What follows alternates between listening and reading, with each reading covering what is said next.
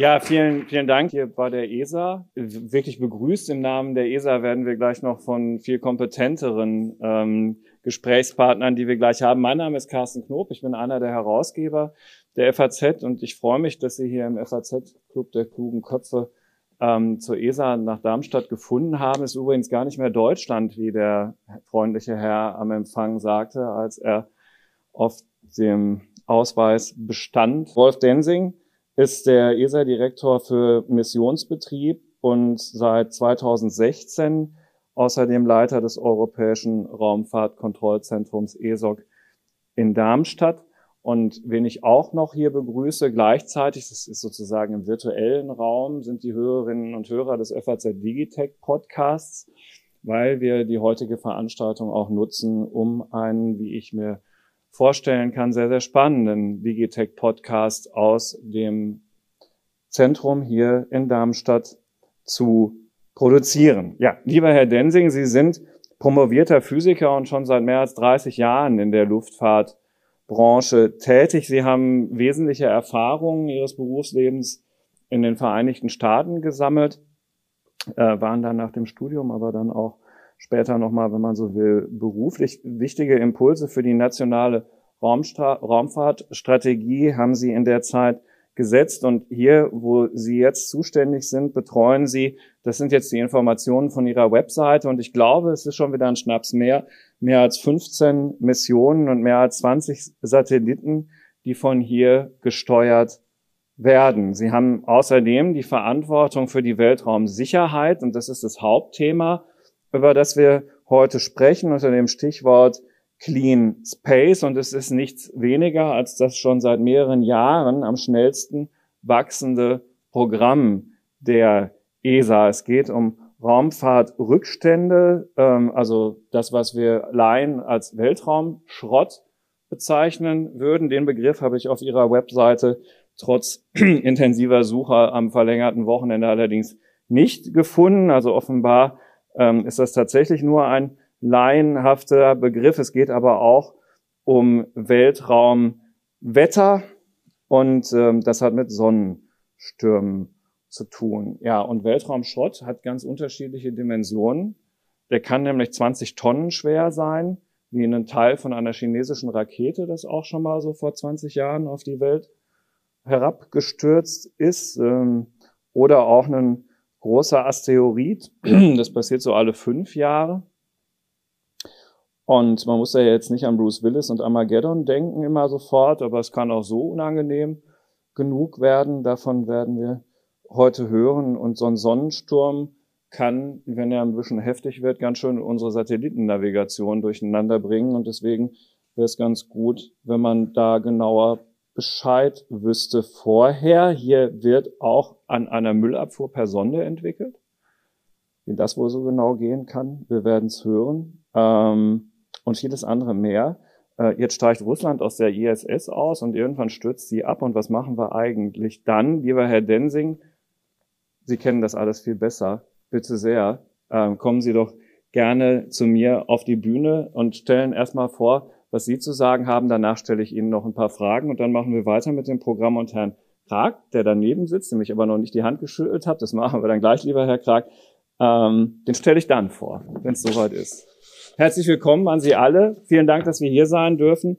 Und lieber Herr Densing, Sie haben das Wort.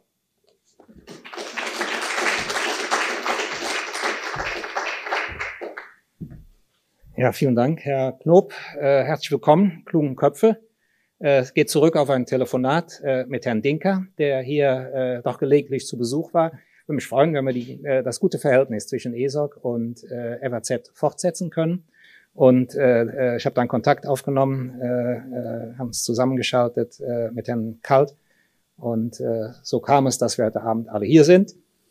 Äh, gut, ist uns eine Ehre. Äh, danke auch für die Einführung. Äh, ist natürlich so eine Sache, wenn man 30 Jahre irgendwas gemacht hat, immer auf dem gleichen, äh, im gleichen Metier unterwegs war. Äh, gut, äh, jetzt haben Sie einen alten Mann vor sich. Äh, äh, ganz kurz das äh, Pflichtprogramm. Ich muss mir entschuldigen, hier ist äh, vieles auf Englisch. Äh, wir beschäftigen hier Leute aus allen ESA-Mitgliedstaaten. ESA hat äh, 22 Mitgliedstaaten inzwischen, plus einige assoziierte Mitglieder.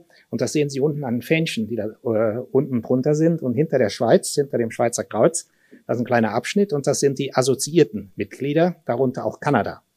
Und äh, auf der äh, linken langen Reihe der Fähnchen sehen Sie Länder wie die Schweiz, wie das Vereinigte Königreich und wie Norwegen, die zwar ESA-Mitglieder sind, aber keine EU-Mitglieder. Und das ist immer so eine Sache. Also die ESA ist eine unabhängige Organisation in Trägerschaft ihrer Mitgliedstaaten.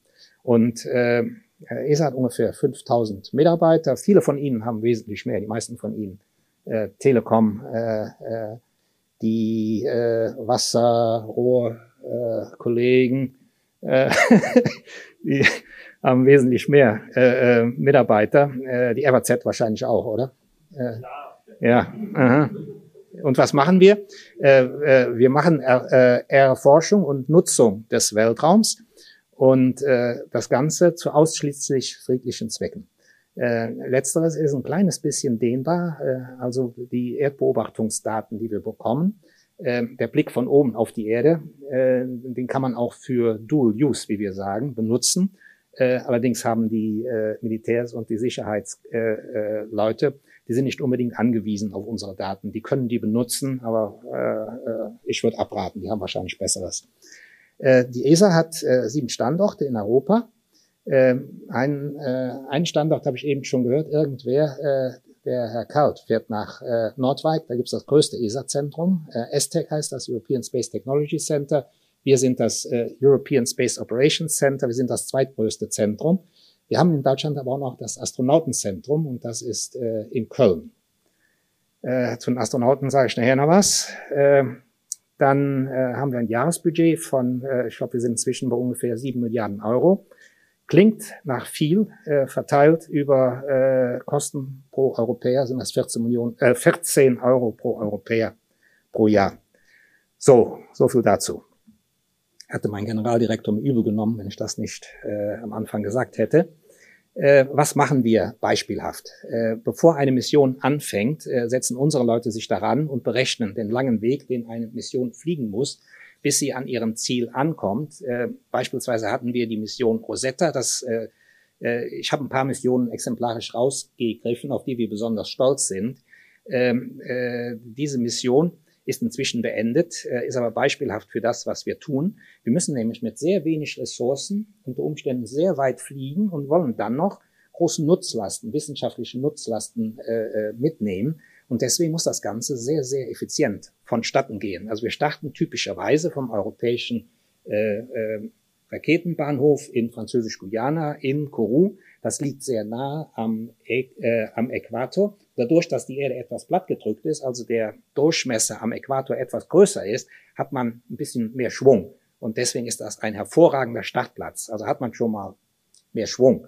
Äh, gut, und dann startet man los Richtung eines Kometen. Äh, aber so viel Treibstoff kann man gar nicht mitnehmen, um direkt zum Kometen zu fliegen. Also fliegen wir ein paar Runden um die Erde, fliegen äh, um Mars, um äh, sonstige Himmelskörper und nehmen immer weiter Schwung und erreichen Fluchtgeschwindigkeit und so hangelt man sich durch, bis man irgendwann Richtung Komet fliegt. Irgendwann hat die Sonde in dem Fall sieben Milliarden Kilometer auf dem, äh, auf dem Kilometerzähler, äh, ist zehn Jahre unterwegs gewesen und landet dann auf einem Kometen, der äh, einen Durchmesser hat von 4,5 Kilometer. Und äh, das ist dann das, was man vorfindet. Das sind Originalbilder, die zurückgefunkt wurden.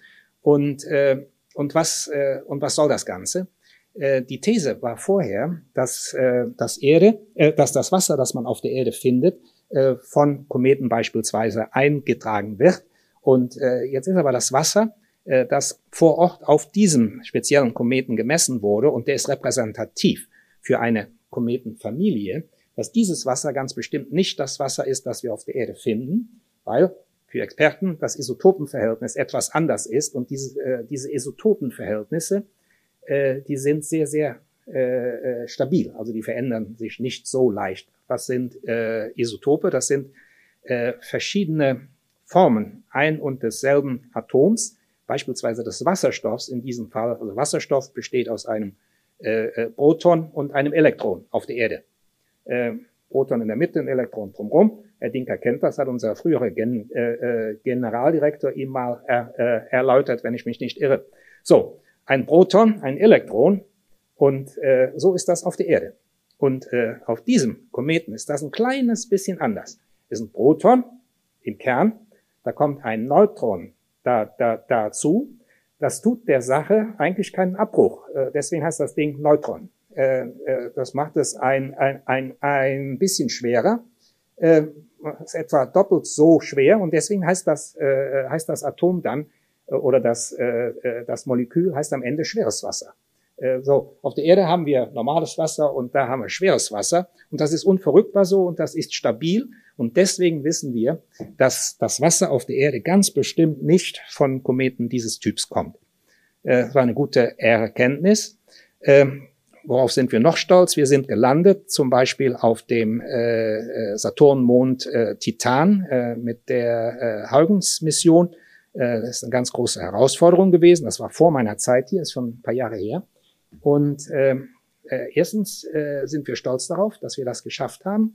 Äh, und zweitens äh, äh, sind wir auch froh über das, was wir da gefunden haben. Auf diesem Saturnmond Titan finden wir Verhältnisse vor, wie auf der Erde vor vielen, vielen, vielen Millionen Jahren. Da gibt es wirkliches Wetter. Nur ist das nicht wasserbasiert, sondern methanbasiert. Wir haben da Verhältnisse, von ungefähr äh, minus 180 Grad äh, zusammen mit den entsprechenden Druckverhältnissen befindet sich Methan am Trippelpunkt. So, was ist Trippelpunkt? Das ist ein, das ist, wenn Druck und Temperatur es erlauben, dass ein Element in festem, flüssigen und gasförmigem Zustand vorkommen kann. Und äh, in dem Fall äh, ist das Phänomen, äh, dass das gerade so alles zusammenpasst, äh, äh, sorgt das dafür, dass wir wirkliches Wetter, Wetterverhältnisse haben. Jetzt darf man sich nicht vorstellen, da hat niemand mit der Kamera gestanden und hat gewartet, bis die Sonne runterkommt. Das ist eine künstlerische Darstellung. Und äh, äh, wir sehen einen Ozean, äh, wir sehen Wolken, äh, wir werden gleich noch, äh, noch Schneebälle äh, äh, sehen. Also es gibt tatsächlich Wetter auf diesem, äh, äh, auf diesem Mond. Und äh, das hier sind Bilder, die zurückgefunkt wurden. Äh, und das sind Schneebälle, bestehend aus äh, Methan. Was haben wir noch? Wir haben versucht, auf dem Mars zu landen. Äh, das war eine Mission, die erstens einen Orbiter mitgenommen hat, einen sogenannten Trace Gas Orbiter, der fliegt um den Mond oder um den Mars, ist auch eine, dient auch als Relaisstation heute noch von Missionen, die auf der Erde, auf dem Mars unterwegs sind. Äh, wir hätten gerne auch eine Mission abgesetzt, äh, nur um zu zeigen, wie herausfordernd das ist. Also nicht alles, das wir angehen, funktioniert. Äh, wahrscheinlich wären dann auch die Herausforderungen nicht groß genug, wenn alles mit links funktionieren würde. Und äh, da haben wir eine Crash-Landung leider gemacht auf dem Mars. Für mich persönlich war das die erste Mission, für die ich verantwortlich war in diesem Zentrum. Äh, ich hätte es wahrscheinlich eh nicht ändern können, äh, weil ich nichts davon äh, von der Technik äh, äh, nicht allzu tief äh, mitgewirkt habe. Äh, aber dennoch äh, sieht das dann nicht allzu schön aus, wenn man am Tag danach auf der Pressekonferenz sitzt. Und äh, also was passiert hier? Äh, die, äh, die Landesonde ist mit äh, 21.000 Stundenkilometer auf die äh, Marsatmosphäre aufgetroffen. Äh, wird dann abgebremst äh, mit einem Hitzeschild. Äh, es entfaltet sich ein, äh, ein Fallschirm, das Hitzeschild wird abgesprengt äh, und äh, das Ganze wird runtergebremst auf 250 Stundenkilometer, also von 22.000 Stundenkilometer auf 250 Stundenkilometer. Und äh, und äh, dann ist, hat sich das Ganze etwas aufgeschaukelt, was den Bordcomputer verwirrt hat. Äh, äh, nichtsdestoweniger wurde die Sonde, äh, die Lande der Länder wurde freigesetzt, wie ge, äh, geplant. Äh, nur aufgrund eines Fehlers im Bordcomputer äh, haben dann die, äh, die Bremsraketen nicht wie geplant 60 Sekunden lang gezündet, äh, sondern äh, nur sechs Sekunden lang gezündet, was dann äh, zu einem Crashlandung geführt hat. Wir hätten das gerne an einem Stück gelandet und jetzt ist es in Einzelteilen gelandet. Nichtsdestoweniger äh, wurde das ganze Protokoll dieses Vorgangs auf dem eben gezeigten äh, Orbiter, der um den Mars drumherum fliegt, äh, wurde das aufgezeichnet, äh, so dass wir ein sehr genaues Bild von dem haben, was da passiert ist, auch was schiefgelaufen ist. Und wir hätten gerne jetzt dieser Tage eine Nachfolgemission gestartet, äh, sogenannte ExoMars-Mission, eine Rover-Mission. Ähm, und das ist eine Golfkart, äh, äh, großer äh, Rover wäre, wäre dabei gewesen, der zwei Meter tief in die Marsoberfläche bohrt und äh, wäre in der Tat dieser Tage gestartet. Äh, unsere äh, Controller sind äh, vor, also äh, Mission Controller sind äh, äh, vorbereitet, äh, äh, hätten das gerne jetzt gemacht, äh, aber wir hätten auf eine russische Trägerrakete zurückgreifen müssen und anderes russisches Gerät. Äh, und das äh, haben unsere Mitgliedstaaten, die immerhin die Geldgeber sind, äh, nicht für opportun gehalten in der jetzigen Zeit.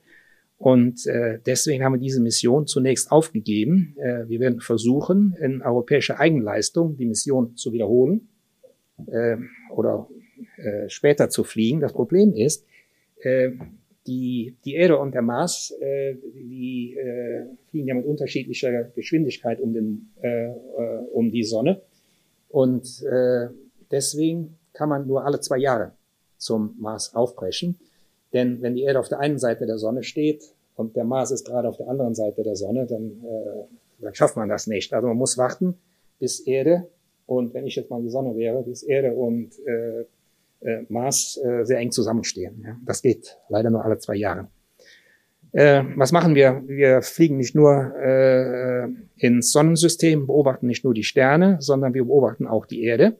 Äh, hier mit zahlreichen Satelliten. Äh, überwiegend ESA-Satelliten, Satelliten von Olmetsat, die übrigens eine Ausgründung sind von, äh, von ESA, ESA und auf der anderen Straßenseite sind und messen zum Beispiel den Klimawandel, in dem Fall äh, den Anstieg des Meeresspiegels. Und was, hier, was ich hier frappierend finde, ist, dass diese sämtlichen Satelliten kommen zu dem gleichen Ergebnis, dass der Meeresspiegel doch äh, relativ gut vorhersagbar ansteigt. Äh, äh, und äh, das sieht hier nach einer Geraden aus, aber die, äh, wenn man das weiter fortsetzt, äh, äh, dann geht das noch nicht mal linear, sondern das äh, wird noch dramatischer.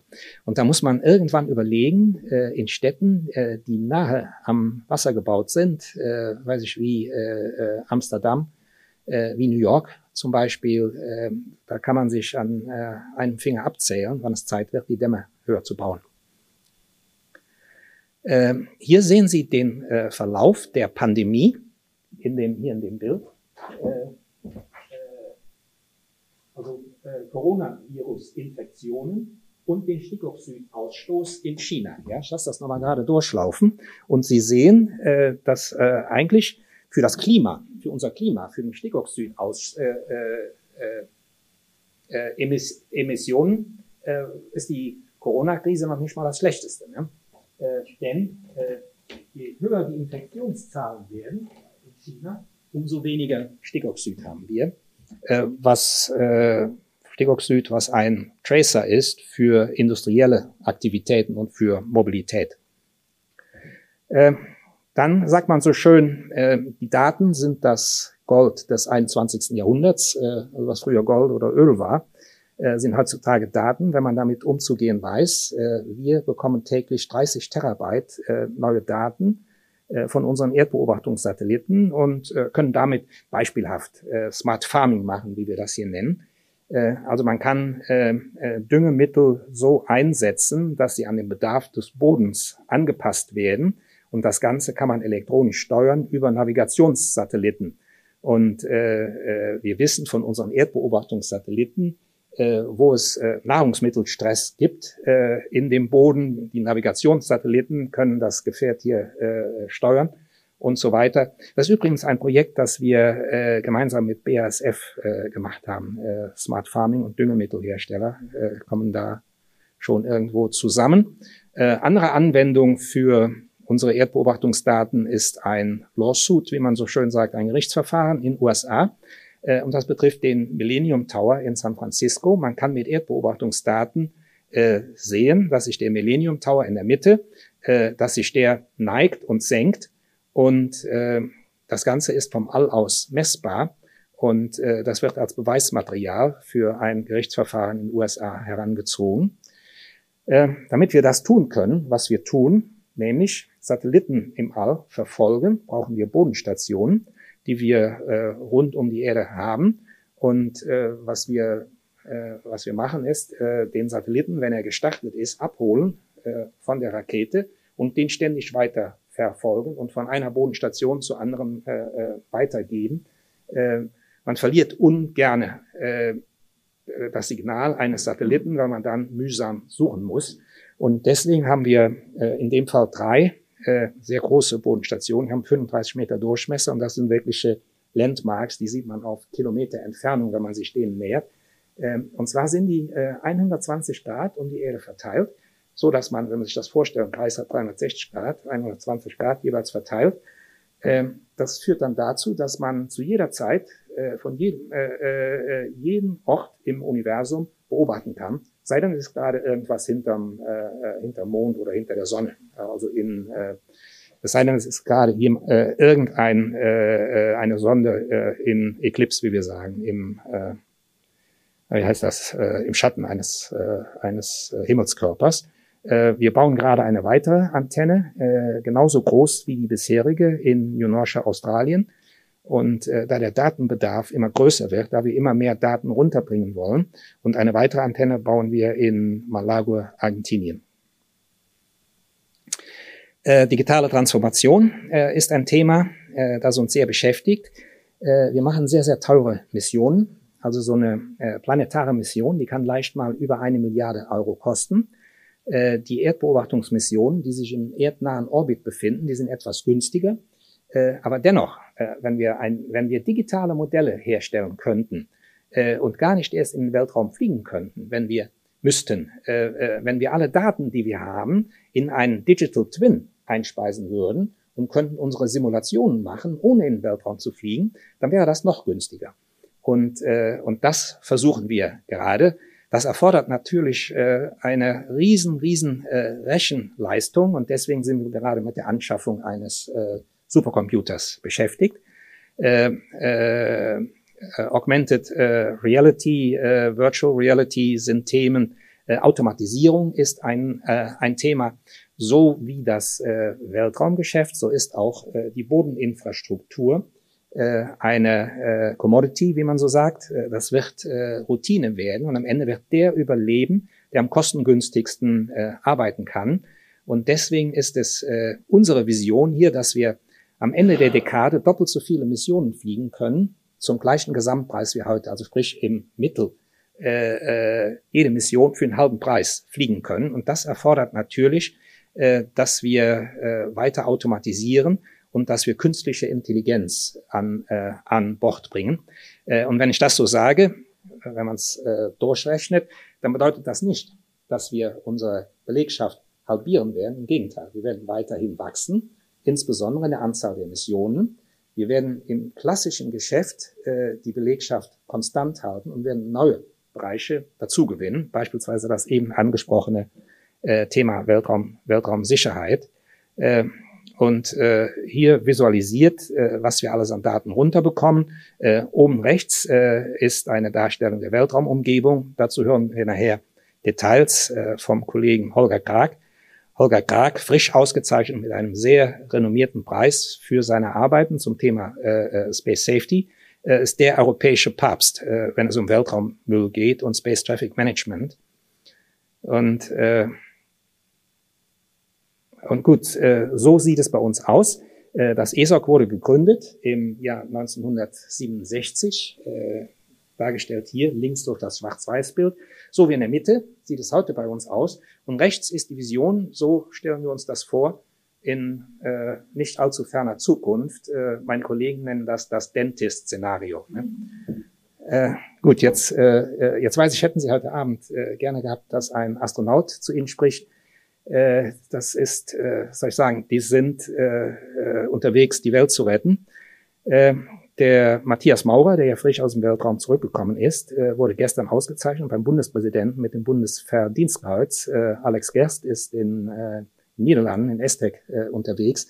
Äh, die füllen äh, große Hör, Hörsäle und das ist nicht auf Zuruf, leider, leider nicht möglich. Ähm, äh, dennoch habe ich Ihnen kurz ein Weltretter-Video mitgebracht. Ist ein bisschen chauvinistisch. Äh, da sage ich nachher was zu, bevor Sie den Hals umdrehen.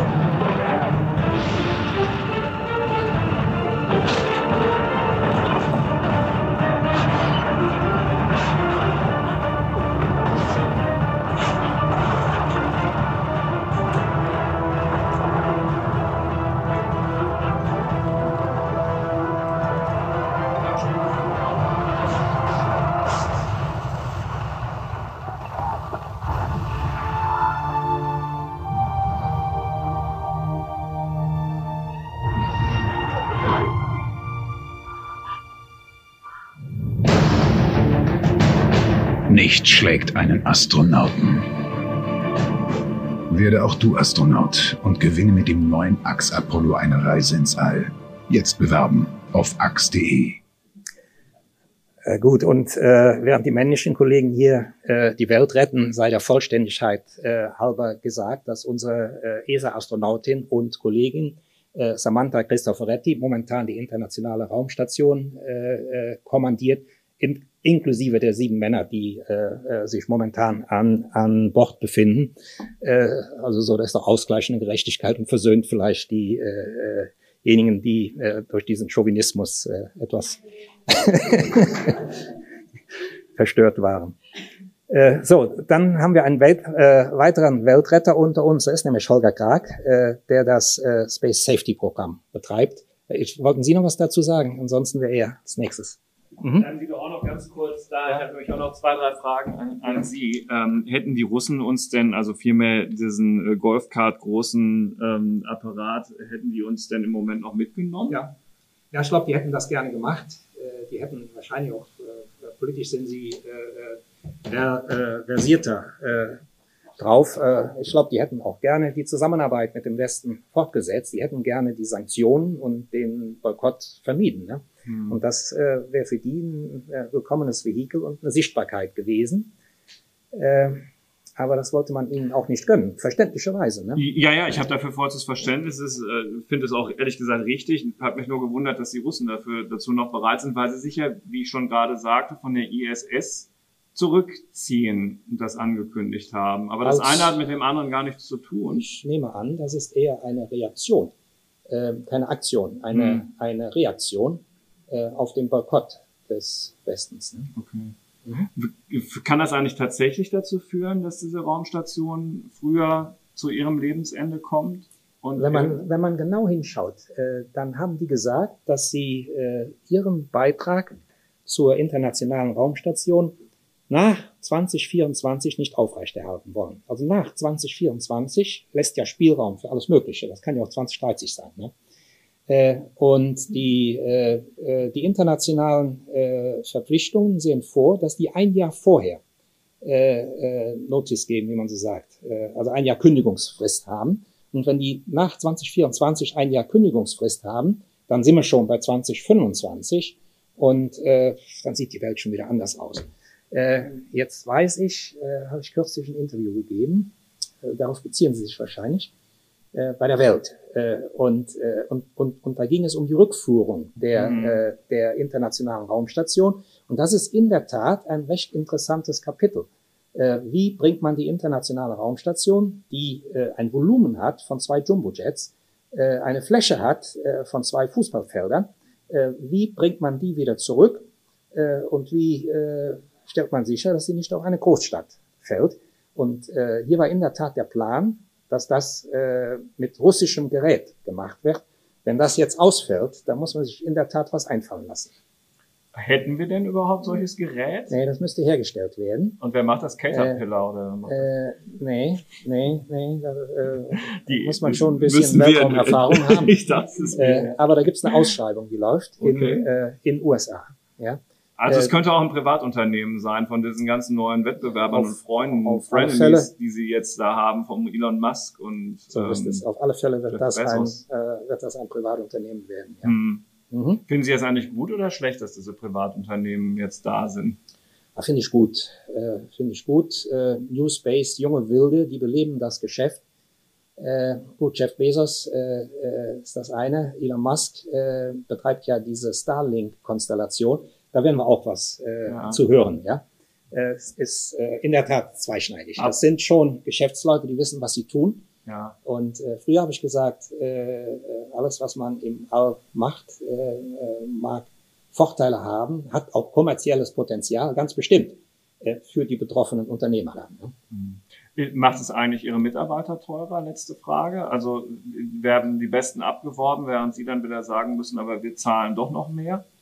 Ich muss sagen, wer einmal bei der ESA arbeitet, der, der geht sehr ungern weg, äh, muss ich wirklich sagen.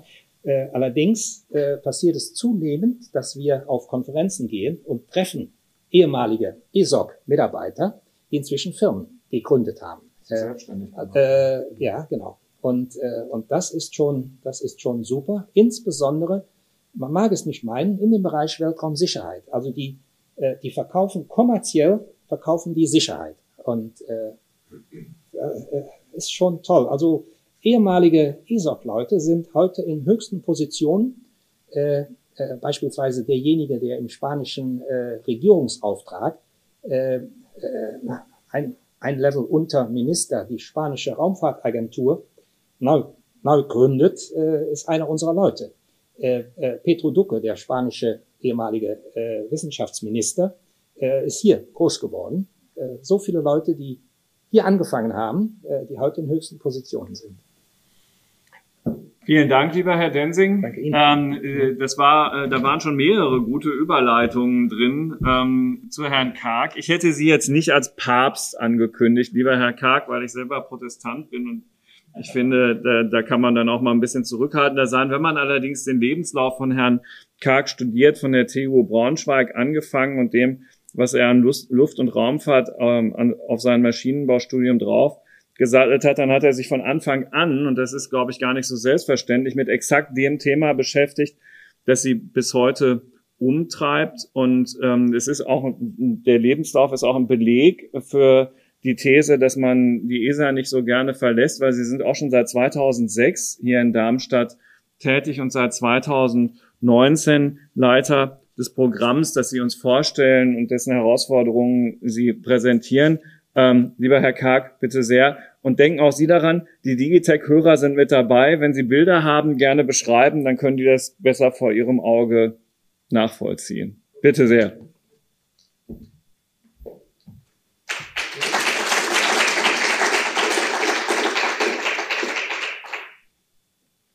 Ja, dann herzlich willkommen auch von meiner Seite und vielen Dank für die Einladung und die Einleitung zu viel der Ehre, denn ähm, was es braucht, ist natürlich ein gutes Team und ein Direktor, der einen den, den Weg frei boxt. Und das, das passiert äh, bei diesem Programm, was für dieses Zentrum hier auch besonders wichtig ist. Ähm, außerordentlich gutem Maße. Also 40 kluge Köpfe und ich, so muss man das sehen. äh, was meinen wir mit, mit Space Safety und Raumfahrtsicherheit? Ähm, Sicherheit ist ja ein deutscher Begriff oder Safety ist ein englischer Begriff, der sich äh, im Deutschen nur durch äh, Sicherheit übersetzen lässt. Aber Sicherheit äh, impliziert auch äh, auf Englisch Security. Und, äh, und das ist, damit ist etwas ganz anderes gemeint. Also was wir hier meinen, ist die zivile Sicherheit, also gewissermaßen der Schutz vor, vor Gefahren, und zwar vor Gefahren, die aus dem All kommen. Insbesondere sind das drei Gefahrenquellen. Das eine sieht man hier ganz links, das ist das sogenannte Weltraumwetter komme ich gleich nochmal genauer zurück. Das ist alles, was physikalisch von der Sonne ausgeht. Dann haben wir eine weitere natürliche Gefahr, Asteroiden. Das muss man nicht länger erklären. Das leuchtet einem sofort ein. Äh, und dann haben wir eine vom Menschen gemachte Gefahr. Und das ist der Weltraumschrott. Und warum heißt es, warum sagen wir nicht Weltraumschrott, sondern warum sagen wir Raumfahrtrückstände? Äh, weil es ja nicht der Weltraum ist, der den Schrott verursacht ist und weil es eigentlich auch kein Schrott ist, äh, denn es ist nicht nur altes Metall, sondern es sind gewissermaßen intakte Satelliten und oder auch äh, nicht metallische Objekte, die da eine, eine große Rolle spielen. Aber es ist völlig in Ordnung, wenn man Weltraumschrott sagt. Das, das trifft es genauso. So, wir wollen diese drei Gefahren äh, angehen. Und das äh, Programm existiert schon seit einer Weile, aber seit drei Jahren geben wir richtig Gas. Ähm, es hat angefangen als ein Programm, das nennen wir Space Situational Awareness ähm, mit dem wir angefangen haben, die Gefahren erstmal zu, zu ja, beobachten, zu entdecken, zu beschreiben, Frühwarnmethoden äh, herzustellen. Seit 2009, dieses Diagramm hier links, das zeigt die, den Beitrag in Millionen von Euro, die wir für das Programm, die Durchführung bekommen haben. Sie sehen, das sind mal drei Jahresschritte und jetzt können Sie sich auch ausrechnen, dass dieses Jahr wieder ein Schritt dran wäre und das ist auch so. 2022 im November stellen wir eine weitere, eine weitere Portion des Programms zur Disposition unseren Ministern der 22 teilnehmenden Staaten. 910 äh, Millionen Euro, also nochmal eine Verdopplung zu dem, was wir da sehen. Das ist notwendig, um die Aktion voranzutreiben, die ich Ihnen jetzt gleich in den, in den folgenden, ähm, in den folgenden Slides zeigen werde. Es sind fast alle Mitgliedstaaten dabei. Äh, ein Mitgliedstaat kann sich aussuchen, ob er äh, an einem Programm teilnimmt. Und wir gewinnen ähm, womöglich jetzt nach den Beschlüssen im November vielleicht sogar Länder wie Kanada und auch äh, Slowenien und auch Irland, die noch fehlen in der Liste, mit, mit dazu. Also, wir haben einiges vor. Aber jetzt muss ich noch mal ein bisschen genauer erklären, Weltraumwetter, was, was hat es damit aus sich? Also, die Sonne ist, ist ja ein Stern, der äh, 150 Millionen Kilometer von uns weg ist und dem gewissermaßen egal ist, was um ihn drumherum ist. Ähm, er ist sehr aktiv. Alle elf Jahre wird er sogar noch aktiver. Und momentan sind wir sogar dabei auf dem aufsteigenden Ast und erleben, dass die Sonne ähm, sich weiter bewegt. Und das kann Formen annehmen wie das Ausspucken von, von Masse, wie man das auf dem Diagramm hier oben sieht. Links ähm, die Größe der Erde ist hier im Vergleich dazu eingeblendet. Also es handelt sich hier um ähm, Massenauswürfe aus der Corona, also des, des Sonnenrandes, der, die also vielfach größer als die Erde sind. Und das, äh, die können die Erde innerhalb von ähm, ja, acht Stunden erreichen. Da bleibt also nur wenig Zeit. Was passiert, wenn sie die Erde erreichen? Sie verbiegen das Magnetfeld der Erde. Das sind elektrisch geladene Teilchen. Ähm, und die werden durch das Magnetfeld idealerweise gefangen und äh, in dem besten Fall endet das in einem Polarlicht. Das wäre ähm, die Ausprägung davon, wenn die Magnetfeldlinien, die ja in den Polen in, in die Erde hineinragen, dort raten dann auch die Teilchen am tiefsten hinein und erzeugen diese schöne Erscheinung in der, in der Ionosphäre. Ähm, wenn diese Auswürfe aber heftiger werden, dann fängt sich das Erdmagnetfeld an zu bewegen und äh, das hat Auswirkungen auf alle stromführenden Teile, sowohl im All als auch auf der Erde. Also auch Hochspannungsleitungen ähm, oder auch Applikationen, die sich auf ähm, ja, das Magnetfeld verlassen, wie zum Beispiel Kompass oder Navigation unter der Erde und sogar Flug, der Flugverkehr durch eine höhere Strahlenbelastung sind alle durch, den, durch das Weltraumwetter betroffen. Vor 150 Jahren war das einmal so ausgeprägt, äh, dass die Polarlichter sogar in ja, unseren Breiten und sogar noch tiefer in der Breite von New York sichtbar sein, so hell, dass mitternachts die Leute Zeitung lesen konnten. Ähm, das war vor 150 Jahren das Carrington-Event und zu dem Zeitpunkt sind alle Telegrafenlinien zusammengebrochen. Das war natürlich der höchste Grad an Digitalisierung zu der Zeit. Ähm, man muss sich nur vorstellen, was passiert, wenn das unter den, unter den heutigen Umständen passiert. Und das kann man nicht verhindern. Die Sonne wird das tun und auch unser Programm wird das nicht verhindern können. Aber was wir tun können, ist zumindest die, innerhalb dieser acht Stunden, die wir haben, frühzeitig Bescheid zu wissen, und zwar bevor äh, diese Partikel bei uns eintreffen, so dass man kritische Operationen unterbrechen kann, dass man Flüge anhalten kann, dass man äh, empfindliche Nutzlasten an Bord von Satelliten ausschalten kann. Ähm, und der dergleichen, denn äh, wir erleben jetzt in den letzten Wochen, wo die Aktivität der Sonne zunimmt, auch zunehmend kommen äh, zunehmend Berichte rein, dass eben Satelliten ausfallen. Und das ist zuerst die Kommunikation. Die Kommunikation äh, wird durch die Ionosphäre gebremst und die Ionosphäre ist das, was durch das Weltraumwetter beeinflusst wird. Und der, äh, ein Satellit aus der Intelsat-Flotte zum Beispiel hat diese, hat diese Kommunikation verloren für mehrere Tage. Das heißt, man kann ihn nicht kommandieren. Ähm, er fängt an, sein Eigenleben zu entwickeln äh, seinen Orbit zu verändern, vielleicht ganz dicht an seinen Nachbarn heranzukommen, im schlimmsten Fall mit ihm zu kollidieren. Äh, und äh, das sind die Effekte, die wir sehen. Was wir erreichen wollen, ist, ähm, diese Frühwarnung zu etablieren, indem wir eine Mission, genannt Vigil, Latein für, für den Wächter, äh, zu fliegen, der genau zwischen Erde und Sonne platziert wird. In gewissermaßen in einem Dreieck, Sonne, Erde und die Spitze des Dreiecks wäre dann der Ort der Mission. Von dort aus kann man dann sehr gut beobachten, was sich zwischen Sonne und Erde abspielt und auch die Geschwindigkeit dieser Massenauswürfe äh, beobachten. Und äh, Vigil wird im Jahr 2029 starten und wird unter anderem ein sehr, sehr prominentes deutsches Instrument an Bord haben, Magneto, Magnetograph vom Max-Planck-Institut in Göttingen entwickelt, was ganz entscheidend äh, für die Vorhersagen und die Qualität der Vorhersagen äh, sind, äh, die wir hier haben. Und wir werden also zum ersten Mal Weltraumwettervorhersagen haben. Ähm, denn bisher beobachten wir die Sonne natürlich auch. Sie werden einige Missionen kennen, die das tun, aber das sind Wissenschaftsmissionen, wo Daten dann nach Monaten eintreffen und, und dann ein Wissenschaftler äh, darüber brütet und dann irgendwann ein Papier da, dazu herausgibt. Hier kommen die Daten innerhalb von ein paar Stunden. Und zwar so, dass wir äh, die entsprechenden Stellen wirklich operativ äh, informieren können. Das ist die Idee. und das wollen wir erreichen. Kommen wir mal zu dem nächsten Thema, die Asteroiden. Wir sagen auf Englisch NEO, Near Earth Objects. Also Asteroiden, da interessieren uns vor allen Dingen die, die nah an die Erde herankommen. Und wenn man sich jetzt den Mond betrachtet, äh, dann sieht man, der ist mit Kratern übersät. Er wird also offensichtlich bombardiert. Warum die Erde nicht? Die Erde natürlich genauso, sogar noch viel mehr, weil wir eine größere Fläche haben als der Mond. Die Krater sieht man nicht, weil die durch Wind und Wetter regelmäßig wieder ausgewaschen werden. Wenn man aber genau hinsieht, sieht man sie auch. Ähm, zum Beispiel hier oben links sieht man einen sehr alten Krater, 214 Millionen Jahre alt, mit 100 Kilometer Durchmesser. Die Daumenregel ist, der Krater ist ungefähr zehnmal so groß wie, der, wie, der, wie das einschlagende Objekt. Also zehn Kilometer war der, das einschlagende Objekt. Das ist ein, ein, ein Objekt, was eine Massen, Auslöschung verursacht hat zu dem Zeitpunkt. Und das ist seitdem auch noch mehrmals passiert, zuletzt vor 65 Millionen Jahren äh, mit den Dinosauriern wohl bekannt. Aber auch hier in Deutschland haben wir einen Meteoritenkrater, von dem die wenigsten wissen.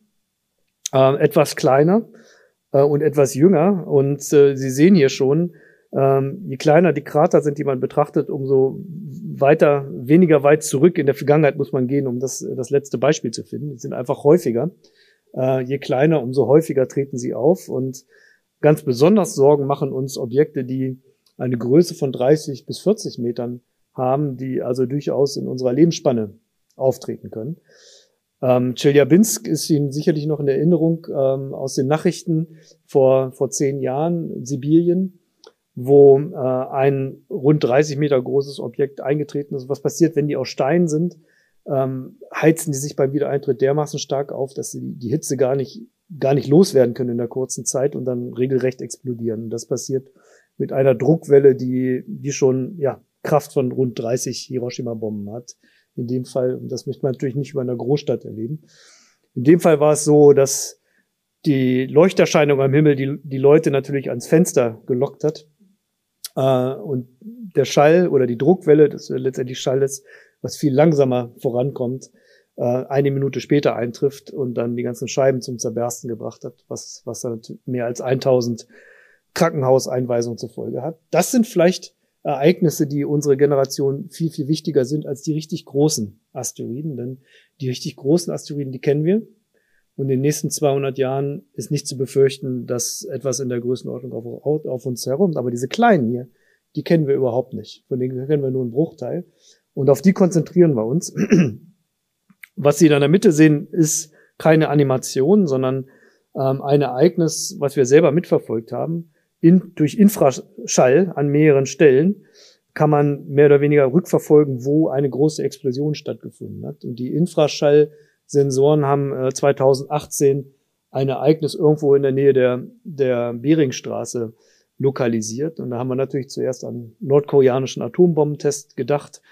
Aber dann hat dieser, ein koreanischer Satellit dieses Bild gemacht von einem explodierenden 10-Meter-Objekt in der Hochatmosphäre. Und das war tatsächlich verantwortlich dafür. Das heißt, je mehr wir sehen, umso mehr kriegen wir eigentlich davon mit. Und äh, was wir erreichen wollen, ist, dass wir diese Objekte mit einer Vorwarnzeit von drei Wochen erkennen können. Dass wir also gewissermaßen frühzeitig Warnungen herausgeben können zum Zivilschutz. Das heißt, dass man das Gebiet dann frühzeitig evakuiert drei Wochen wären dafür notwendig, aber, die, aber wir müssen einigen Aufwand betreiben, denn diese Objekte zu finden bedeutet, den Himmel abzuscannen innerhalb von 48 Stunden einmal komplett. Das bedeutet mehrere Teleskope an mehreren Stellen mit großem Gesichtsfeld und großer Empfindlichkeit. Und genau daran sind wir dran. Bis 2030 wollen wir soweit sein. Und hier bieten sich äh, fantastische Möglichkeiten. Ähm, zuerst haben wir uns darauf konzentriert, ein großes Gesichtsfeld in ein einzelnes Teleskop zu implementieren. Inzwischen äh, fangen wir an, uns darauf zu, zu, zu, zurückzuziehen, dass man vielleicht auch äh, einzelne Teleskope aufstellen kann, jeweils mit einem kleineren Gesichtsfeld, dafür aber von der Stange. Das ist insgesamt billiger äh, und äh, ermöglicht auch noch andere Möglichkeiten, die diese Teleskope ähm, anderweitig zu verwenden, nicht nur für die Beobachtung von Asteroiden, vielleicht sogar ein Geschäftsmodell für, für einige Firmen, die äh, in der Zeit, wo wir es nicht für Asteroiden beobachten nutzen, für, für andere kommerzielle Zwecke einsetzen. Wenn wir aber ein Objekt entdecken in der Größenordnung 100 Meter oder 200 Meter, die noch schwer zu sehen sind, ähm, dann reicht es nicht mehr, eine Stadt zu evakuieren, denn dann ist die Zerstörung beim Aufprall überregional. Das heißt, hier müsste man das Objekt abwehren. Ähm, Sie haben bestimmt nicht verpasst äh, den Dart Impact äh, vor, vor, äh, vor einer Woche, äh, bei dem eine amerikanische Sonde auf dem Mond eines Asteroiden eingeschlagen ist. Ein voller Erfolg. Ähm, der Treffer.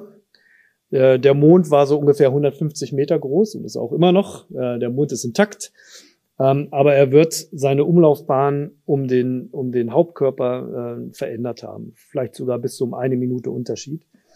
Äh, und äh, allein durch das, durch das Einschlagen eines Körpers. Und das ist genau den Effekt, den wir sehen wollen. Wenn wir also frühzeitig so eine Situation entdecken und dann ein Objekt einschlagen lassen, kinetischer Impact nennen wir das, ähm, dann kann man mit Hilfe langer Zeit dauern auch verhindern, dass es zum Einschlag auf der Erde kommt. Dieser Test hat das bewiesen. Aber ähm, um die Ergebnisse übertragen zu können auf andere Asteroiden, müssen wir mit der Hera-Mission äh, uns genau diesen Mond angucken. Und zwar müssen wir die Masse bestimmen. Sie erinnern sich an den Physikunterricht. Die, der Impuls ähm, hängt zusammen mit Geschwindigkeit und Masse. So. Die Geschwindigkeit kannten wir, aber wir müssen die Masse bestimmen. Wir wollen verstehen, aus was der Asteroid besteht. Es macht einen Unterschied, ob das jetzt ein solider Fels ist, äh, ob das ein Sandhaufen ist, der durch die Gravitation zusammengehalten wird oder, oder Geröll. In dem Fall scheint es eher ein Sandhaufen zu sein. Äh, und wir müssen natürlich auch gucken, ob vielleicht äh, Energie in die Rotation des Körpers gegangen ist. Nur dann können wir die Ergebnisse auch wirklich übertragen. Also wir wollen da jetzt hinfliegen und uns das genau angucken. Aber äh, ein weiterer Missionsvorschlag, den wir jetzt im November präsentieren wollen, ähm, hängt mit Apophis zusammen. Und Apophis ist ein Asteroid, den Sie sicherlich kennen, denn der stand lange im Verdacht, mal die Erde zu treffen, und zwar im Jahr 2029. Das ist jetzt ausgeräumt, es passiert nicht. Aber er wird ziemlich dicht an uns vorbeifliegen, und zwar so dicht, dass wir ihn mit bloßem Auge sehen können, obwohl das nur ein 150 Meter großer Fels ist. Ähm, also das wird ein großes Ereignis im Jahr 2029 und wir, ähm, wir werden nahezu beflügelt und aufgefordert äh, von der Gemeinschaft der Wissenschaftler, unbedingt etwas zu unternehmen, äh, auch die NASA schaut auf uns, weil sie keine eigene Mission in der Planung hat. Die Gelegenheit, den Asteroiden aus der Nähe zu beobachten, gemeinsam mit Instrumenten vom Boden, ist einfach einzigartig. Das darf man nicht verpassen. Also wir bauen eine Kleinmission, wenn unsere Minister das unterstützen, um im Jahr 2029 zur Stelle zu sein und den Asteroiden zu inspizieren. Kommen wir jetzt zum Raumfahrtschrott. Raumfahrtrückstände, Raumfahrtschrott. Ähm, ich fange mal an mit der, mit der derzeitigen Situation. Hier sehen wir alles im All befindliche, was eine Mindestgröße von einem Meter hat. Das sind ungefähr 6000 Objekte. Und ich überblende jetzt mal alles, was eine Mindestgröße von 10 Zentimetern hat. Und äh, hier sprechen wir von 30.000 Objekten. Und das ist, das ist eine wichtige Größe, denn das ist ungefähr die Grenzgröße dessen, was man vom Boden aus noch sehen kann. Und wenn ich sage sehe, dann ist das nicht mit dem bloßen Auge, sondern das ist das, was die leistungsstarken militärischen Systeme die wir zur Weltraumaufklärung zur Verfügung haben, leisten heute. Also ungefähr die Größe des Smartphones hier, äh, über 1000 Kilometer Distanz im All. Das ist das, was wir sehen und nicht nur sehen, sondern systematisch erfassen. Das heißt, wir wissen, wo die sind, wir wissen, wo die herkommen und das Beste ist, wir wissen auch, wo die morgen sind, denn dann können wir nämlich diese Daten verwenden, um im Betrieb Kollisionen zu verhindern. Also wir können den Objekten also ausweichen. Jetzt sehen wir alles oberhalb von ein Zentimeter. Das ist eine Million. Und die sehen wir nicht mehr alle. Hier können wir nur noch abschätzen, wie viele davon da sein müssten. Und hier sehen wir alles oberhalb von 1 Millimeter. Das sind 150 Millionen. Und dann fragen Sie sich bestimmt, wo kommt dieser Ring her? Äh, das ist die geostationäre Bahn, von der Sie bestimmt schon mal gehört haben. Da sitzen unsere Nachrichtensatelliten, Fernsehsatelliten, einige auch Wettersatelliten, die geostationär sein müssen, also mit der Erde synchron mitfliegen. Ein Umlauf dauert 24 Stunden, so wie ein Tag. von der Erde aus gesehen bedeutet das, die sind immer am gleichen Stelle im Himmel und ich kann die Fernsehantenne fest ausrichten.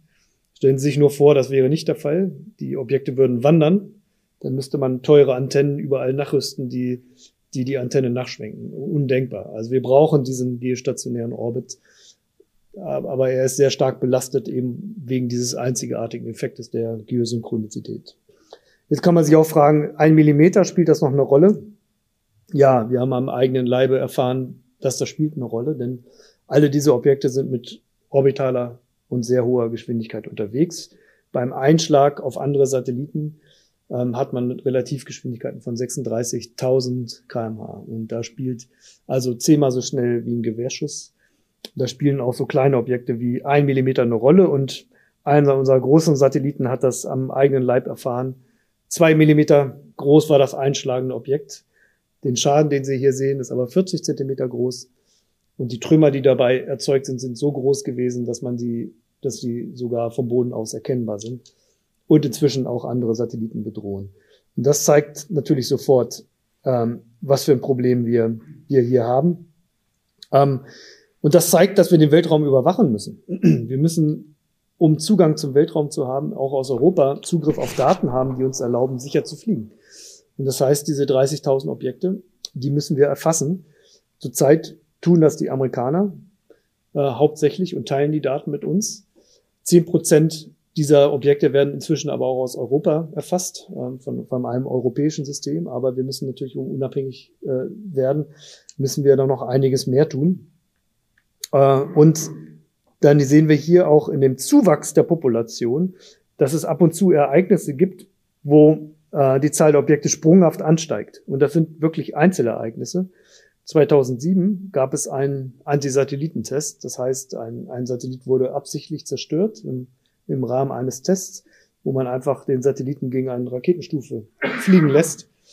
Und dann reicht der kinetische Aufprall, um so viele Trümmer zu erzeugen.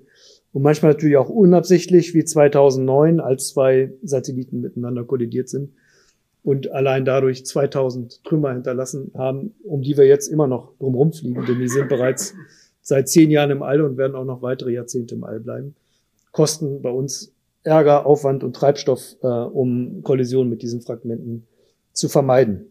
10.000 Tonnen sind es etwa, 88.000 Quadratmeter, wenn man alles nebeneinander legt, sind mehrere Tennisplätze an, an Fläche, die da unterwegs sind.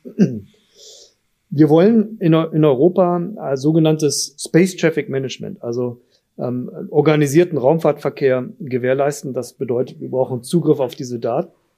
Wir brauchen Weltraumwettervorhersagen. Und wir müssen, wir wollen natürlich auch ähm, Regeln aufstellen für, für unsere Objekte, die ehrgeiziger sind als das, was wir jetzt haben. Denn wir dürfen nicht dazu beitragen, dass das, dass das Problem noch, noch schlimmer wird. Und äh, wir verhindern das in unserem täglichen Betrieb dadurch zum Beispiel, dass wir Kollisionsvermeidung betreiben. Das machen wir aus Eigeninteresse. Wir wollen nicht äh, unsere Satelliten in Kollision verwickelt sehen, aber wir machen es auch für alle anderen, denn sollte wir mal eine Kollision verwickelt sein, verlieren wir nicht nur einen Satelliten, sondern hinterlassen eine Trümmerwolke, die allen anderen das Leben ebenfalls schwer, schwer macht. Das ist nicht so einfach. Äh, wir sehen hier Sentinel 1b, das ist diese, dieser, dieser rote Punkt, ähm, ist unser eigener Satellit. Und rechts sehen wir das Fragment oder das Trümmerstück einer chinesischen Raketenstufe, die uns sehr nahe kam.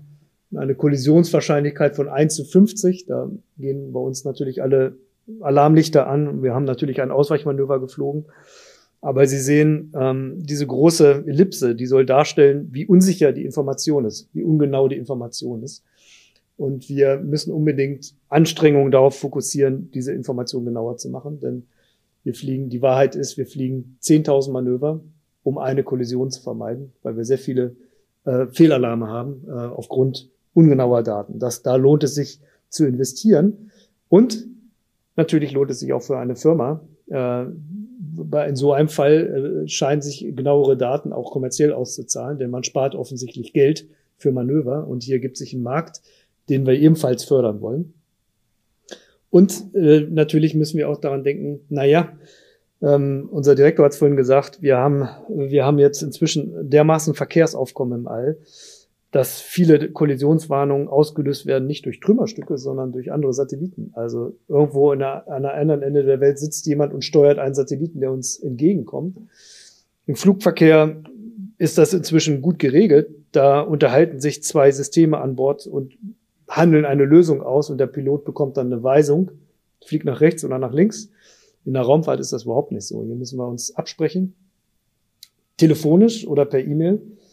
Und das für mehrere hundert Ereignisse pro Tag, das ist nicht mehr zu, zu stemmen. Also wir müssen uns unbedingt hier auch auf einen Automatismus verständigen und da investieren wir ebenfalls rein. Und auch das muss nicht unbedingt Aufgabe einer Agentur sein. Es kann durchaus auch industrielle Lösungen geben, die das, die sowas zum Beispiel managen. Das größte Problem ist allerdings, nicht mehr selber zum, zur Schrotterzeugung beizutragen. Und dazu gehört, dass man sein Raumfahrzeug nach Ende der Mission entsorgt. Und zwar äh, mit großer Wahrscheinlichkeit. Aber das Diagramm auf der linken Seite zeigt Ihnen, wie wahrscheinlich es ist, ähm, dass heute eine Mission es schafft, sein Raumfahrzeug nach fünf oder zehn Jahren Betrieb ordnungsgemäß zu entsorgen. Und wir sehen, das schafft nur ungefähr die Hälfte, auch wenn der Trend in die richtige Richtung geht, ist es einfach viel zu wenig. Weil es schwierig ist, nach fünf oder zehn Jahren Betrieb alles noch aufrechtzuerhalten und so ein großes ja, Entsorgungsmanöver durchzuführen, ähm, das sicherstellt, dass die Objekte in der Atmosphäre verschwinden und verglühen. Gelingt leider nicht genug. Und das in einer Situation, wo wir gerade erst anfangen, den Raum, den Weltraum zu nutzen. Denn auf der anderen Seite rechts sehen Sie die Startraten ähm, und die multiplizieren sich mit dem Faktor 10 in den letzten Jahren, weil wir jetzt erst anfangen, den Weltraum auch als Wirtschaftsraum ähm, zu begreifen und dort Geld zu verdienen. Und das wollen wir natürlich nicht verbauen. Äh, und wir verbauen, momentan ist die Gefahr groß, dass wir uns verbauen durch eben mangelhaftes oder Verhalten im Entsorgen der Objekte. Das ist, das ist die Herausforderung. Und unser Generaldirektor hat die Herausforderung auf den Punkt gebracht, indem er gesagt hat, in der ESA als Raumfahrtagentur müssen wir darauf reagieren, indem wir für unsere eigenen Missionen, über die wir die Kontrolle haben, ab 2030 sicherstellen, dass sie unter keinen Umständen im All zurückbleiben. Also nichts von uns im All strandet. In die, in die Praxis übersetzt bedeutet das, entweder wir schaffen die Technologie, dass unsere Objekte sich zuverlässig selbst entsorgen, indem sie einfach robust genug sind, indem sie Maßnahmen an Bord haben, die das sicherstellen. Und wo das noch versagt, muss eben nachträgliches Aufräumen, also ein, ein, ein Aufräumvehikel, Active Removal sagen wir auf Englisch, was äh, diese Objekte dann eben nachträglich abholt. Das ist extrem ehrgeizig. Das ist extrem ehrgeizig. Es klingt auch, als ob es teuer ist. Ähm, wir sind der Meinung, dass es nicht ent entscheidend äh, teurer ist. Ähm, aber entscheidend natürlich ist, dass die Technologie dafür bereitstellt. Man kann sowas nicht fordern und unsere Industrie mit so einer Forderung überladen, wenn nicht die Antwort ebenfalls bereitsteht. Das heißt, wir müssen zeigen, dass man ein Objekt auch nachträglich aus dem All entsorgen kann durch Active Removal. Und das ist eine Mission, die wir in Auftrag gegeben haben. Äh, und der Auftragnehmer ist ein Schweizer Startup mit dem Namen ClearSpace. Überrascht nicht, dass Schweizer gewonnen haben, äh, denn die mögen es gerne sauber. Und dieses, dieses Startup ähm, hat sich extra für diesen Zweck gegründet und wird erstmalig ein Objekt zurückholen. Das Objekt gehört der ESA. Das ist dieses kegelförmige Objekt, was man da oben sieht. Das ist ein, ein Adapter einer, einer, Wesp, einer, einer Vega-Rakete, vor zehn Jahren im All hinterlassen worden ist. 100 Kilogramm schwer. Das werden sie greifen und äh, entsorgen. Und diese Mission ist entworfen, nicht für die ESA, sondern für den Markt. Das heißt, hier hat man geschaut, was für Objekte muss ich in Zukunft einfangen, you know, was, was wiederholt sich am meisten, ähm, wo hat man einen kommerziellen Druck, ähm, sowas zu entsorgen. Und natürlich, wenn wir solche Maßnahmen verpflichtend machen, indem man eben fordert, nach ab 2030 darf nichts hinterlassen sein, dann entsteht auch automatisch ein Markt für solche Aktivitäten. Und das ist, wir wollen besseres Verhalten stimulieren und wir wollen den Markt für solche Dienstleistungen stimulieren. Und das erreichen wir durch den Vorschlag, den der, unser Generaldirektor Josef Aschbacher gemacht hat. Technologie, die noch dazu gehört, ist, sicherzustellen, dass es erst gar nicht so weit kommt, dass etwas im All strandet. Warum nicht ein Deorbiting Kit? Damit meinen wir ein Gerät, was man schon vor dem Start anbringt auf einem Satelliten. ähm, und auch nach dem Ausfall eines Satelliten mit, mit ihm kommunizieren kann, was vielleicht sogar einen eigenen Antrieb hat und was die Entsorgung sicherstellen kann, auch wenn der Satellit selber ausfällt. Ja. ja. Moment. Ja, genau. Mit Würfel. So geht's? Geht. Also es fliegen diese vielen Objekte äh, da oben rum und jetzt muss man mit einem großen Aufwand äh, die zur Erde holen. Warum schießt man die nicht einfach weg? Also der, der Aufwand, um die aus dem Einflussbereich der Erde wegzuschießen, die, die Energie, die, die man da, dafür braucht, ist noch höher, als die einfach zurückzuholen. Und wenn man sie aus dem Einflussbereich der Erde wegschießt, kann man sich noch nicht mal sicher sein, dass sie nicht doch eines Tages ähm, äh, wieder, wieder zurückkommen. Also es klingt, es klingt so, die sind doch alle schon im All und schwerelos. Nein, die sind, die meisten davon befinden sich in 800 Kilometer Höhe und damit im Gravitationsfeld der Erde. Dort ist die Gravitationskraft genauso, fast genauso wie hier am Boden. Und die Energie, die man reinstecken muss, um die ganz rauszuschubsen und endgültig loszuwerden, ist, ist viel, viel größer, als die zurückzuholen. Und das, der Vorteil ist, wenn man die zurückholt, ist man sie endgültig los. Bei den geostationären Satelliten, ähm, ja, da werden wir, da schieben wir die tatsächlich noch weiter raus, äh, ungefähr 300 Kilometer weiter raus auf eine Friedhofsbahn. Nicht besonders, die heißt wirklich so, nicht besonders befriedigend, denn wir haben momentan keine Garantie, dass diese Bahn vielleicht auch mal kommerziell interessant sein würde für Anwendungen. Das heißt, auch hier äh, wäre es besser, wenn man, wenn man äh, am Ende, ja, die könnte man vielleicht sogar komplett aus dem, aus dem Einflussbereich der Erde entsorgen. Aber das ist momentan wenn wir das fordern würden heute, würden wir die Raumfahrt dort abwürgen. Äh, und das, das, äh, das wäre kontraproduktiv. Das heißt, die Technik dafür muss erst noch wachsen. Ja. Ne? Ja. Probier's mal. Mhm. Ähm, Sie hatten vorhin erwähnt, es ist jetzt ein europäisches Programm, aber es sind ja nicht nur die Europäer im All. Wie sieht denn die Zusammenarbeit mit den anderen Raumfahrtbehörden aus? Und inwieweit können Sie denn da die großen Kosten, die da entstehen, sind auch gemeinsam verursacht, vermutlich äh, auch da mhm. zusammen teilen vielleicht? Ja. Also es leuchtet ein, äh, dass das vor allen Dingen in den Bereichen Weltraumwetter und äh, Schutz vor Asteroiden, es macht keinen Sinn, da ein europäisches, einen rein europäischen Ansatz zu machen. Denn ähm, von Asteroiden ist nicht nur Europa betroffen, vom Weltraumwetter auch nicht. Das heißt, das machen wir global und vor allen Dingen zusammen mit den USA. Also wir haben äh, Unterstützung für unsere Missionen aus den USA und wir unterstützen amerikanische Missionen und das Ganze passt in ein Gesamtkonzept, was wir gemeinsam vereinbaren. Äh, und bei dem Asteroiden ist es sogar international. Bei dem Raumfahrtschrott ist es ein bisschen anders. Ja? Ähm, bestimmte Sensitivität bei Weltraumüberwachungsdaten, die aus dem militärischen Bereich kommen, wo man sich nicht sicher sein kann, dass man ständig Zugriff drauf hat wo es Sinn macht, über europäische Autonomie nachzudenken, wenn man sicherstellen will, dass wir jederzeit Zugang zum Weltraum haben, unter welchen Umständen auch immer. Wir sehen ja, wie schnell sich politische Lagen kippen können. Ähm, und das, das Ganze gilt auch äh, für, für die Vermeidung von Weltraumschrott. Da haben Sie natürlich völlig recht. Wenn wir in Europa ehrgeizig voranschreien, vergraulen wir damit unsere Industrie. Wir müssen natürlich bedächtig vorangehen, aber es gibt in Europa Länder, wo vieles zusammenkommt. Zum Beispiel, wo Großkonstellationsbetreiber und Firmen, die diese, diese, ähm, diesen, diesen Abräumservice bieten und auch Versicherungen, ähm, die sicherstellen können, dass äh, solche Dienstleistungen sozusagen über Versicherungsleistungen äh, abgewickelt werden können, alle in einem Land sitzen, zum Beispiel in London. Äh, und da macht es Sinn, ähm, sozusagen auch das Geld in dem Land zu halten. Und es, es gibt durchaus die Möglichkeit für solche Länder voranzuschreiten, ohne dass, dass man irgendwie Gefahr läuft, dass sie ja, dass einem die Industrie davonläuft. Außerdem denke ich, haben wir alle elf großen raumfahrtbetreibenden Nationen, also all die, die was starten können. Das sind elf, elf Länder zurzeit. Ähm, mit denen arbeiten wir eng zusammen und stimmen uns ab. Äh, und wir werden also nicht voranschreiten, wenn wir nicht merken, dass, dass ähnliche Ansätze auch in den anderen Ländern unterwegs sind. Und das, das probieren wir natürlich aus und erfahren wir auch rechtzeitig. Ja. Hm? Gibt es Abstimmungsprozesse darüber, wer wann welche Satelliten in, in, in, äh, ins All schickt? Nein, also Es gibt einen Abstimmungsprozess, äh, denn wenn man einen Satelliten ins All schickt, möchte man sich ja auch mit ihm unterhalten und dazu braucht es eine Frequenz, die zugeteilt werden muss und auch die Frequenzen sind begrenzt und da stimmt man sich ab.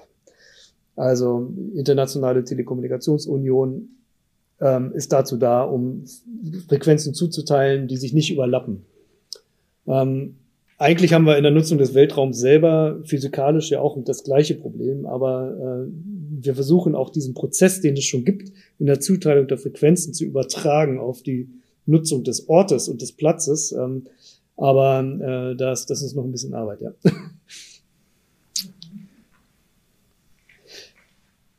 Ja. mit Ihrem Vortrag eigentlich schon durch? Nein, eine Folie fehlt noch. Ah. Ähm, denn, äh, denn und die ist etwas zukunftsweisend, aber vielleicht gar nicht schlecht zum Abschluss, denn warum etwas wegwerfen, wenn man es weiterverwenden kann? Äh, und zwar äh, ist oft eine Mission zu Ende, wenn der Tank leer ist. So ist das. Äh, oder wenn es reicht, wenn eine Sicherung durchbrennt und der, der Kontakt zum Satelliten nicht mehr hergestellt werden kann. Und das wäre vielleicht eine leichte Reparatur und man könnte ein Asset von mehreren hundert Millionen einfach weiter betreiben. Das, diese Reparatur äh, oder diese Dienstleistung nennen wir In-Orbit Servicing. Und wir wollen natürlich gerne auch europäische Player haben, die solche Dienstleistungen zur Verfügung stellen. Und das wollen wir stimulieren durch eine Mission, die wir gemeinsam mit unseren Mitgliedstaaten finanzieren wollen, wo dem erstmalig ein europäischer Kunde bedient wird mit einer Dienstleistung, die kommerziell tragbar ist. Und das wäre als erster Schritt sozusagen das in Position halten eines Satelliten, wenn der Tank leer ist. Also sozusagen seine Mission weiterführen durch ein angedocktes Vehikel, was den Satelliten in seinem, in seinem Slot hält und man dann über drei, vier Jahre weiter damit Geld verdienen kann und womöglich dann drei solche Servicemaßnahmen äh, in einer Reihe innerhalb von zwölf Jahren zum Beispiel durchführen zu können. Das soll bis 2028 passieren. Und ähm, das nennen wir Circular Economy in Space. Und ich glaube, das wäre der weiterführende Schritt nach dem Entfernen. Und jetzt bin ich wirklich am Ende. ja.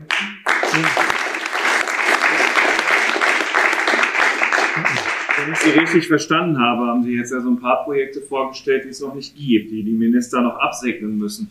Jetzt haben wir Europa vor Corona gerettet und jetzt müssen wir Europa vor der Energiepreiskrise retten. Haben Sie ein bisschen Sorge, dass am Ende kein Geld für die Raumfahrt mehr da ist? Habe ich, ja, natürlich. Ähm, und es ist verständlich, dass andere Krisen natürlich viel als viel wichtiger wahrgenommen werden. Aber man muss auch, sich auch immer klar machen, noch eine zweite Krise oder nein, das wäre dann die vierte, mhm. nach Inflation, Corona und Ukraine, ähm, kann man sich bestimmt nicht leisten. Und was wir hier, hier betreiben mit dem Programm ist aktive Krisenprävention. Ähm, und ich glaube, äh, das ist ein Argument, was vielleicht trägt. Ja, also ich drücke die Daumen. Noch zwei äh, Fragen etwas näher an dem, was Sie gesagt haben. Äh, Sie möchten zu einer dreiwöchigen Vorwarnzeit für die Asteroideneinschläge, aber noch sind wir da nicht? Oder? Nein. Und wie lange wird es ungefähr dauern, bis wir diese drei Wochen erreicht haben? Also in Ihrer Hoffnung? 2030 soll es soweit sein. Ja. Das also dafür brauchen Sie diesen Satelliten, der da. Wir, ja, wir brauchen die, die Teleskope ja, die am Boden, Teleskope, genau, Teleskope am Boden. Ja, die, die und äh, mit den Mitteln, die wir heute haben, ist es bis, bis uns äh, bisher uns nur viermal gelungen, vor dem Einschlag mhm. äh, so eine Situation zu erkennen. Und das waren in der Regel nicht weniger als fünf, sechs Stunden vorher. Also nicht, nicht brauchbar. Das heißt, hier muss noch einiges passieren. Aber Sie beobachten schon jetzt in Echtzeit, mit dem, was möglich ist, sind ja. wir in Echtzeit unterwegs. Ja, wir sind, wir sind schon dabei, alle Mittel, die wir haben, einzusetzen. Aber Sie sehen, Sie sehen, das reicht noch nicht, um zu dieser Vorwarnzeit zu kommen. Ja. Hm. Gibt es noch weitere Fragen von Ihnen aus dem Publikum? Herr Denker, kurz das Mikro ja. nehmen an Nachwuchs. Wie ist das bei Ihnen? Finden Sie genügend talentierte, interessierte junge Leute in allen Ihren Gewerken, also von Technikern bis Wissenschaftlern? Oder spüren Sie auch, dass da äh, der Nachwuchs fehlt? Wir bekommen ja den Nachwuchs aus ganz Europa. Das heißt, wir, wir spüren jetzt nicht so unbedingt die, die spezifisch deutsche Problematik. Ähm, und ich habe eigentlich nicht das Gefühl, dass wir, dass wir Nachwuchsprobleme haben. Es ist, es gibt, also die Raumfahrt fasziniert junge Ingenieure, Physiker, Mathematiker. Äh, wir haben hier Verbindung geknüpft auch zu den Universitäten lokal und ziehen uns die Nachwuchs selber heran. Also wir können uns nicht beklagen, dass uns, dass uns Leute fehlen. Äh, und wie gesagt, wir können auf die Ressourcen ganz Europas zurückgreifen. Das werden Sie hier merken, wenn wir rumgehen. Hier wird, hier werden alle Sprachen gesprochen und ähm, natürlich sind viele Deutsche hier, aber der Großteil unserer Mitarbeiter kommt aus nicht, nicht nicht deutschen europäischen Ausland. Eine Frage hätte ich noch, die mich sehr beschäftigt, äh, bezüglich den Protuberanzen, die Sie gezeigt haben, den mhm. Sonnenaktivitäten. Gibt es denn Szenarien, ähm, das heißt Warnungsszenarien für die Gesellschaft, Kommunikation, Flugverkehr? Ich kenne es selber aus der Schifffahrt, ja. Aber ist die Gesellschaft darauf vorbereitet, dass wir möglicherweise auf ein Total Loss ähm, an Kommunikation für 24 Stunden das ertragen können? Ja, also wir, wir arbeiten nicht, also wir, wir, unser Ansatz ist nicht, die Gesellschaft sozusagen direkt ähm, gewissermaßen in Panik zu versetzen, sondern wir, wir, wir, wir, wir wenden uns direkt an die, an die vulnerablen Nutzer, also an, an die Leute, die Hochspannungsleitungen betreiben, an die Leute, die Satelliten betreiben, an, die, an den Flugverkehr. Ähm, Ölbohrungen geht das auch an und diese sogar militärische Nutzung, weil Kommunikation wichtig ist in Krisen. Die sitzen alle bei uns in den Stakeholder-Meetings, wenn ich den Begriff mal verwenden darf, und, und tragen ihren, ihren Bedarf vor. Und wir entwickeln Protokolle, wo wir die primär informieren. Natürlich muss auch ein Premierminister informiert werden, wenn, es, wenn so ein Ereignis voransteht. Aber die Informationskette von dort aus äh, bis zur Alarmierung ähm, steht beim Weltraumwetter noch nicht. Bei den Asteroiden äh, müssen, wir, müssen wir die jetzt vorbereiten. Und das passiert auch durch, durch Arbeitsgruppen UN-weit, ähm, was, ist die, was ist der Kommunikationsweg, äh, um die schlechte Nachricht zu übermitteln, dass über einer Großstadt in, innerhalb von drei Wochen sowas passiert. Das, das sind genau die Sachen, die wir, die wir jetzt uns überlegen und international abstimmen. Ich habe noch drei allgemeinere Fragen, da würde ich Herrn Densing auch nochmal zusätzlich mit auf die Bühne bitten, weil ich nicht genau weiß, wer von Ihnen dann der beste Ansprechpartner ist. Und wir würden dann an der Stelle auch überleiten ähm, zu dem, was uns zum Glück auch noch bevorsteht, nämlich eine kurze Führung. Ähm, Artemis 1, wann geht das los? Das ist die Mondmission, die irgendwie ja, ja, genau. unter einem schlechten Stern steht. Ähm, naja, äh, wenn das einfach wäre, wenn das einfach wäre, äh, wäre die Mission längst gestartet. Äh, hier soll zum ersten Mal eine vollkommen neue, und zwar eine ganz besonders große Rakete gestartet werden, äh, die das schwere Feld der Erde überwinden kann und äh, Fluchtgeschwindigkeit erreichen kann, um zum Mond zu fliegen. Das ist eine ganz besondere Herausforderung, technischer Art. Dann äh, soll das Ganze in Florida stattfinden. Äh, und Florida wird dieser Tage von Hurricanes heimgesucht. Und deswegen musste man diese Rakete, die auf der Startrampe stand, musste man zurückfahren in den Schuppen und warten, bis der Hurrikan äh, äh, vorbei ist. Und dann kann man sie wieder rausfahren. Das Ganze passiert mit einer Geschwindigkeit von ungefähr 1,2 Stundenkilometer, glaube ich. Also das ist so, eine, äh, so ein äh, Raupengerät. Und äh, das dauert seine Zeit äh, und äh, da stehen schon äh, ein paar hundert Millionen Euro auf der Startrampe und da ist Vorsicht die Mutter der Porzellankiste. Äh, jetzt habe ich auch vergessen, äh, aber das äh, können Sie sicher googeln, wann der nächste Startversuch sein wird. Okay, Ab vielleicht schon noch im vierten Quartal? Äh, ich glaube, in diesem Monat noch ah, okay. äh, wird der nächste Startversuch sein. Bleibt spannend. Ja. Ähm, was auch noch passieren soll, ist der Start des ersten Meteosat-Satelliten der dritten Generation, habe ich ja. in Ihrer Timeline gelesen. Ja. Was bedeutet dritte Generation? Äh, naja, Meteosats äh, sind äh, kritische Infrastrukturen. Äh, äh, das Wetter braucht man für viele, viele kritische Operationen tagtäglich. Äh, für Mobilität zum Beispiel. Und äh, naja, dritte Generation. Meteosat, das sind Konstellationen. Die erste, zweite ist durch. Und der erste Satellit der dritten Generation steht zum Start an in Verantwortung von Eumetsat. Wie gesagt, in Ausgründung vom ESOT äh, auf der anderen Straßenseite. Äh, bisher haben wir zumindest die äh, frühe kritische Startphase übernommen bei den ersten beiden Generationen. Äh, aber das wird jetzt kommerziell gemacht äh, durch einen kommerziellen Partner. Mhm. So, jetzt letzte Frage. Wann ist der erste ESA-Astronaut, die erste ESA-Astronautin auf dem Mond? Ja, äh, wann? 2030. Also das erste Mal, äh, dass äh, wieder Menschen zum Mond äh, wollen, soll 2024 sein. Und der erste ESA, die erste Astronautin ist 20, erste Astronautin 2030. Für 2030 angepeilt. Ja. Mhm. Das ist ja gar nicht mehr so lange hin. Nee, das ist morgen. Aber man weiß noch nicht, wer das sein Nee. Nee. Nee, weiß man nicht. Das, äh, zum Mond fliegt man nicht jeden Tag.